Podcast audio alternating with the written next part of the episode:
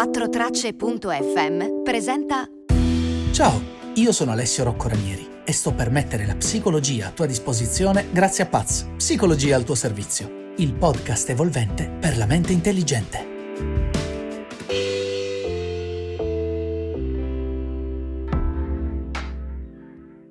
E così siamo giunti al termine anche di questo famigerato 2020. Un anno che ci ha fatto affrontare una prova della quale nessuno ci aveva avvisato e che tutti ci siamo un po' trovati ad improvvisare. Un anno che ci ha tenuti e ci tiene sul filo del rasoio e giorno dopo giorno non fa altro che privarci delle nostre certezze, da quelle riguardanti la salute fisica, quella mentale, alla disponibilità del lievito nella grande distribuzione organizzata. Un anno che è andato talmente storto da essersi fatto meme. Sfortunatamente per questo 2020 però uno psicologo è in grado di ricavare qualcosa di buono soprattutto dai momenti più difficili e quindi ho pensato che potesse essere una bella sfida quella di far emergere non una, non due, neanche tre, bensì 20 lezioni arricchenti da questo 2020. Iniziamo subito quindi con la prima lezione, e cioè le cose possono sempre cambiare e non devono chiederti mica il permesso per farlo. Questa è una lezione che trovo particolarmente utile quando vado in pilota automatico ed inizio a dare per scontate tutte le cose che funzionano nella mia vita,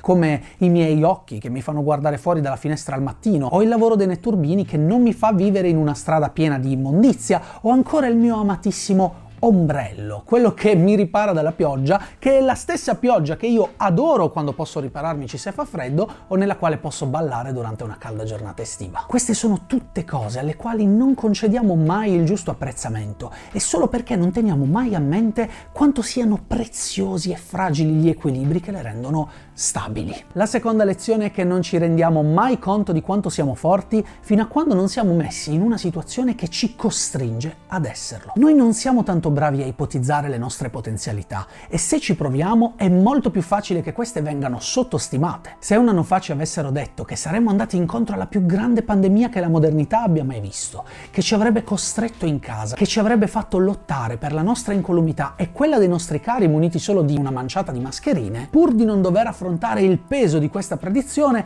l'avremmo trattata al pari di uno scherzo di cattivo gusto, eppure eccoci qui a resistere e a cercare modi sempre migliori per farlo. Il che ci porta alla terza e alla quarta lezione, e cioè siamo molto più forti e molto più adattabili di quanto pensiamo. Ragion per cui la quinta lezione è non bisogna perdere la speranza, perché quella del genere umano è una storia di cui deve essere ancora scritta la fine ed è proprio grazie alla nostra capacità di adattamento e miglioramento che potremo essere ancora in grado di cambiare le cose e fargli prendere una piega decisamente migliore di quella che hanno preso ora. Ma sesta e agrodolce lezione e cioè la psicologia è ancora ampiamente ignorata e sottovalutata, eppure allo stesso tempo è sempre più conosciuta. E non solo, che la società e i governi hanno bisogno di psicologia, perché grazie a questa possono tutelare la gente. E quindi mi chiedo davvero se mettere a disposizione uno psicologo di base ogni 100 persone non diventi ogni giorno che passa un'eventualità sempre più concreta. La settima cosa che ho imparato da questo 2020 è che abbiamo un serio problema con il concetto di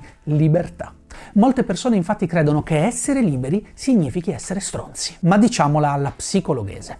Quando il concetto di libertà supera il confine della vita degli altri, facendo sì che le nostre azioni intacchino la libertà altrui, allora non stiamo lottando per la nostra libertà, bensì stiamo facendo in modo che qualcun altro perda la sua. Questo meccanismo può portare a scelte sensate quando si parla di limitare la propria libertà per il bene comune e a vere e proprie aberrazioni quando si tratta di fare il cavolo che ci pare senza pensare alle conseguenze che queste azioni hanno sul prossimo. È assurdo che non si capisca che per vivere in una società civile bisogna essere disposti a concedere una piccola parte della nostra libertà, spesso quella tra l'altro più distruttiva e stupida, per permetterci di coesistere rispettosamente, anche perché l'alternativa sarebbe quella di andare a vivere allo stato brado in qualche foresta sperduta. Tempo totale di sopravvivenza la batteria del proprio smartphone. Che poi essere liberi è prima di tutto una questione di mente. Stephen Hawking, ad esempio, ha vissuto privo della sua libertà corporea, che è una cosa che molti di noi neanche riescono ad immaginare. Eppure la sua mente era libera e ciò lo ha reso un uomo libero. E sicuramente più libero di chi crede che indossare una mascherina per evitare di contagiare e contagiarsi sia sinonimo di schiavitù e non di educazione civica. Chi fa così però non è cattivo, semplicemente prova con gli strumenti che ha,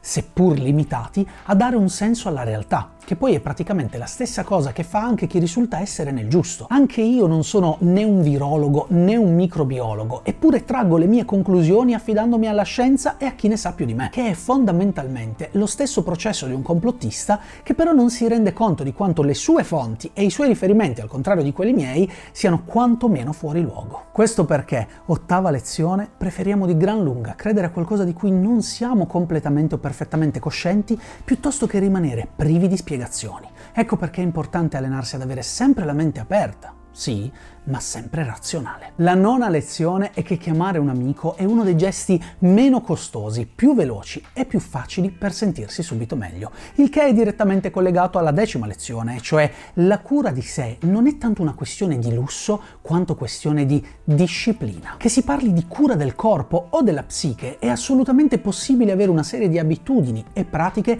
totalmente gratuite o comunque molto poco costose che abbiano un impatto positivo sulla nostra vita, come appunto il chiamare un amico, o leggere, o camminare, o semplicemente concentrarsi sul proprio respiro per qualche minuto, provando l'ebbrezza ormai dimenticata del non fare assolutamente niente se non rilassarsi. E anche questo è collegato all'undicesima e dodicesima lezione, poiché non ci viene naturale farlo e bisogna imparare anche a rilassarsi e si può fare di più anche avendo di meno. Quanti si sono riscoperti atleti del salotto o chef domenicali muniti solo di tutorial e tanta voglia di mettersi in gioco? E tutto questo proprio grazie al fatto che siamo stati costretti a trovarci delle attività extracurricolari da compiere nelle quattro mura di casa nostra, senza amici o conoscenti al seguito, e questo anche grazie al fatto che, tredicesima lezione, internet è un posto meraviglioso, a patto che si sappia cosa e dove cercare. Ed è proprio cercando nuove cose da fare che mi si è palesata la quattordicesima lezione, cioè il mondo è pieno di passatempi fighissimi che non abbiamo mai provato e che molto spesso neanche pensavamo potessero esistere. Io ad esempio ho sempre dato per scontato che le miniature dei miei giochi da tavolo dovessero rimanere grigie e tristi come questa qui, ma poi ho scoperto che esiste un intero mondo di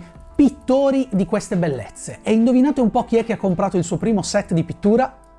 Non io, perché uscirebbero sicuro uno schifo, anche se questa è probabilmente la bugia che mi racconto pur di non aggiungere ulteriori livelli di nerdaggine alla mia persona, poiché, lezione numero 15, siamo molto più capaci di quanto pensiamo. E quindi la verità è che sforzandomi di migliorare giorno dopo giorno, riuscirei sicuramente a diventare più bravo di come sono adesso, anche perché non ci vorrebbe tanto, anche nella pittura di miniature, anche se probabilmente mi costerebbe un paio di diottrie. Ma tutto questo potrebbe accadere solo se non perdessi la speranza nelle mie abilità verità ed è proprio pensando al concetto di speranza che ho capito la sedicesima lezione che mi ha duramente insegnato questo 2020. Sono proprio le persone che dicono di non credere a nulla che hanno più bisogno di credere in qualcosa. Perché molto spesso chi arriva a pensarla così è proprio perché ha perso quella fiducia che una volta riponeva nel genere umano o nella società e andando ad emarginare o attaccare queste persone confermerà solo la loro visione delle cose che tra l'altro molto spesso non è neanche troppo infondata perché con le storie di corruzione, di violenza, di meschinità che sentiamo ogni giorno giorno